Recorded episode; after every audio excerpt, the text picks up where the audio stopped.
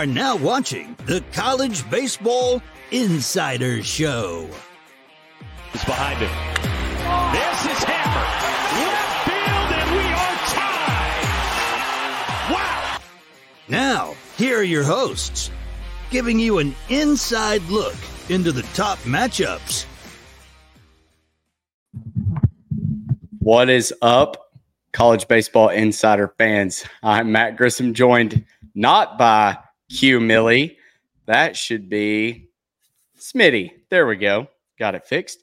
Uh, we're going to recap week two. I was, of course, down in Arlington to watch the Arkansas Bats go to sleep. Looks like they've woken up here uh, as they played seven runs in the first inning against Grambling State. So good to see them actually know how to swing a bat. Smitty, what's up?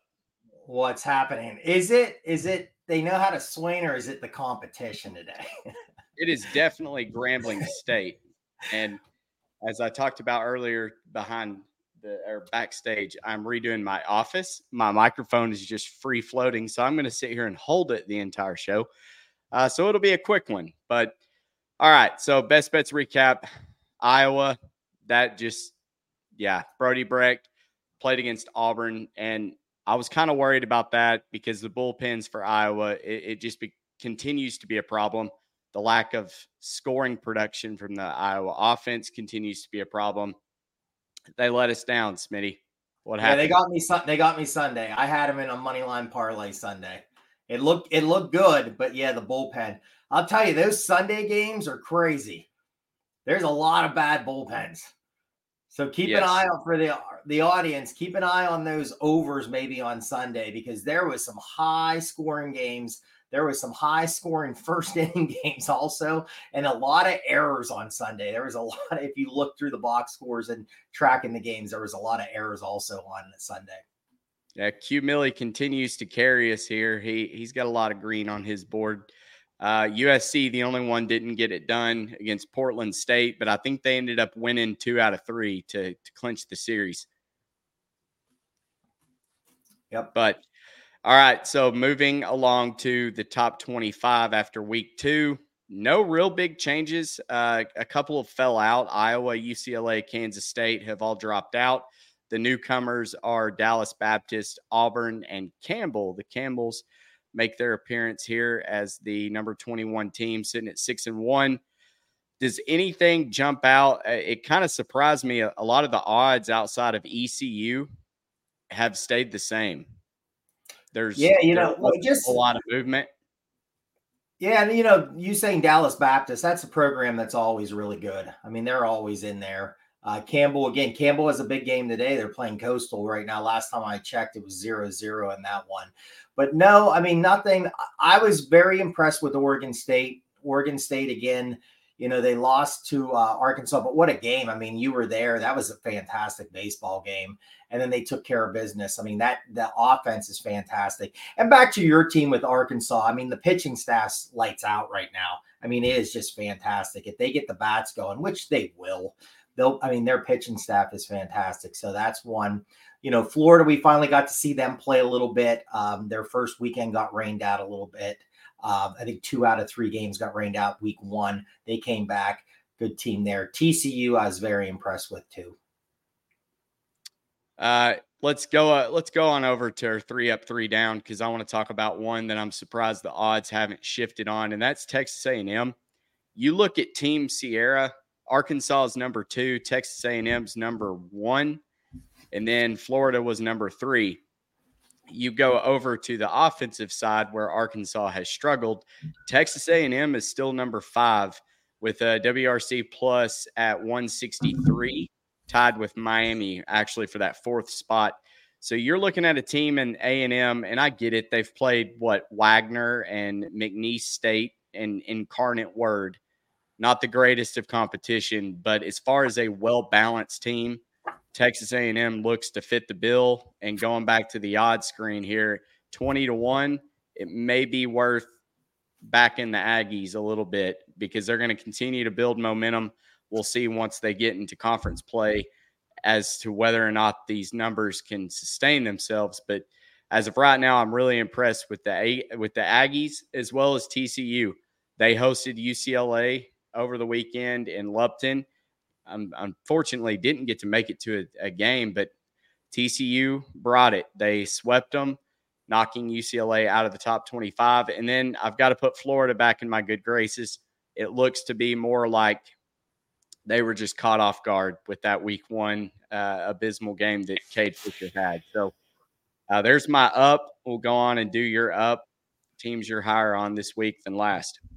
Yeah, you know, I, I kind of like Duke still. I think I was on Duke, but I really just keep taking them up. I think they should be a little higher. I mean, I'm just very impressed by them. And one thing why I'm very impressed with them is they took care of business in the midweek. You know, you saw a lot of midweek upsets last week too. I think LSU went down. You know, Vandy struggled. I think uh, midweek too. There were some teams, but again, the pitching staff's fantastic. I think they should just keep climbing. So they're, they're up for sure. TCU. Hey, listen, a week ago I was at Florida Gulf Coast was right there in all those games with them. So I was kind of down on them, but they really came back and they they played fantastic. I mean, like you said, they swept UCLA, a ranked team. They outscored them 23 to 9 in this. The two uh, top pitchers, totally, I think Klecker came back really well and pitched extremely well in that. So they're up for me. And Coastal Carolina, why are they back up? Because a week ago when we did this show on Monday, I said take them down because the bats weren't there. They didn't hit they weren't hitting. So I got to find my notes real quick here. Let me see. Coastal. Yeah, they took care of business. You know, they uh, outscored opponents 54 13. Um, just really hit the ball. I mean, scoring some runs. Illinois, they put up 17, 12 against Ball State, Cincinnati, 25 on Sunday. So there's a team that I thought really did a nice job hitting the ball. They're in a game tonight. Again, little zero zero last time I saw. So that, those are my three up teams right now, Matt. All right. And then Quentin has TCU, Virginia, Indiana. Really no surprise here with Indiana moving up the board as well. They look. And in, Indiana was my fourth one, Matt. I, and I love, I tweeted them out. I took them all weekend against Baylor. They're my new uh, team. Got t shirts yeah. coming to Did the house. I can't shirt? wait. Can't wait. So my down is my down is Iowa. More importantly, Iowa's bullpen. They continue to get good starts by their starting pitchers, eh, only to blow it or not give enough run support to them. That's just disappointing for Arkansas. I put them on. Their pitching is phenomenal. Hagen Smith had 17 strikeouts against Oregon State's hot offense on Friday night in Arlington. Brady Tygart came in, had, I think, five strikeouts and then Mason Molina had 10 strikeouts his Sunday start. The pitching rotation is great. We've got arms for days in the bullpen, but we batted below 800 OPS in Arlington. That's not going to cut it during SEC play. We've got to get the bats going. I was uh, I was lucky enough to get down on the field and ask Dave Van Horn afterwards, you know, what are your final takeaways for Arlington? And he said, pitching, he felt great. He had a lot of young arms that got put on a big stage and worked through some stuff. As far as the bats, he said we offensively we've just got to play better. That was that was very disappointing. So Arkansas, you're down until you're up with the bats, and then UCLA. I mean, really no competition for UCLA or for TCU this weekend. I was down on them going into the season. Didn't feel like they were anywhere close to the Oregon State level as far as running the Pac 12. So down you go. Yeah, you know, mine, if you look at Q, mine's the same as Q's. And I was right yeah. with, you know, I had them all written down. And when I saw his, I was like, oh, we're going to be matched up here. Because Iowa, again, it's, you know, they lost to Lehigh the week before on a Sunday. Like you said, the bullpen just hasn't been there. And I, I I'm kind of concerned with their offense a little bit. And my new team's just Indiana in the Big Ten. So let's just keep going with that. So, and Vanderbilt's just a weird team. And I think, you know, if you go back to the preview show that you and Q did uh, from the guide and you really broke it down, that's what both you said that this offense is just, it's a question mark. And I think you're seeing that. Their bullpen really blew a game really late. I think that was Sunday that they gave up a lot of runs late in a game. So that's concerning. And again, UCLA, I mean, why are you on that? There was a big matchup against TCU. That would have been, if you could have got at least one or two out of that, and they didn't. And they just got really outplayed and overmatched in that. So uh, for a ranked team to go in and get swept like the way they did against, and again, TCU is a good program and a good team, but UCLA has to go down too on that.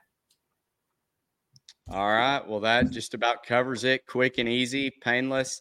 Uh, we'll be back probably Thursday night to preview the week three slate. Uh, we've got several good games, especially down in uh, Arlington again and then Houston at Minute Maid.